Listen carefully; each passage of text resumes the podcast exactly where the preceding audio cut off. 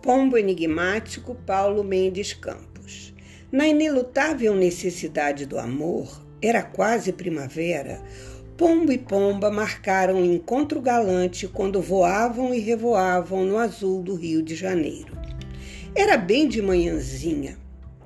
Às quatro em ponto me casarei contigo no mais alto beiral, disse o pombo.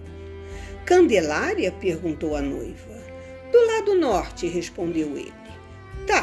Assentiu com alegria e pudor a pomba. Pois às quatro em ponto, a pomba pontualíssima pousava pensativamente no beiral. O pombo?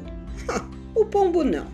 A pombinha, que era branca sem exagero, arrulhava humilhada e ofendida com o atraso, contemplando acima do campanário todas as possibilidades da rosa dos ventos mas na paisagem do céu voavam só velozes andorinha garotas, porque as andorinhas mais velhas enfileiravam-se nas cornijas pensando na morte, como gente fina lá dentro nos dias solenes de missa de Requiem.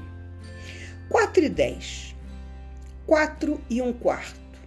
Uma pomba sozinha à mercê de quem sabe um gavião lendário mais possível. Sol e sombra como custa passar um quarto de hora para uma noiva que espera um noivo no mais alto beiral?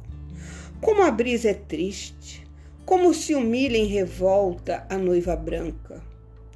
Ah! arrulhou de repente a pomba, quando distinguiu indignada o pombo que chegava, o pombo que chegava caminhando pelo beiral mais alto do outro lado. Lá longe, um pouco além, gritavam esganadas as gaivotas do mar perto do mercado. Irônica, perguntou a pomba.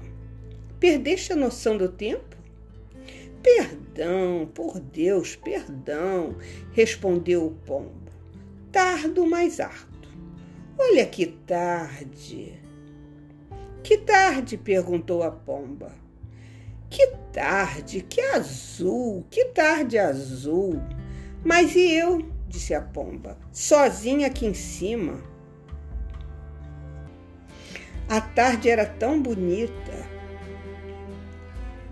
disse o pombo gravemente. A tarde era tão bonita que era um crime voar, vir voando. Mas e eu? Eu? queixava-se a pomba. A tarde era tão bonita, explicou o pombo com doce paciência, que eu vim andando que eu tinha de vir andando, meu amor.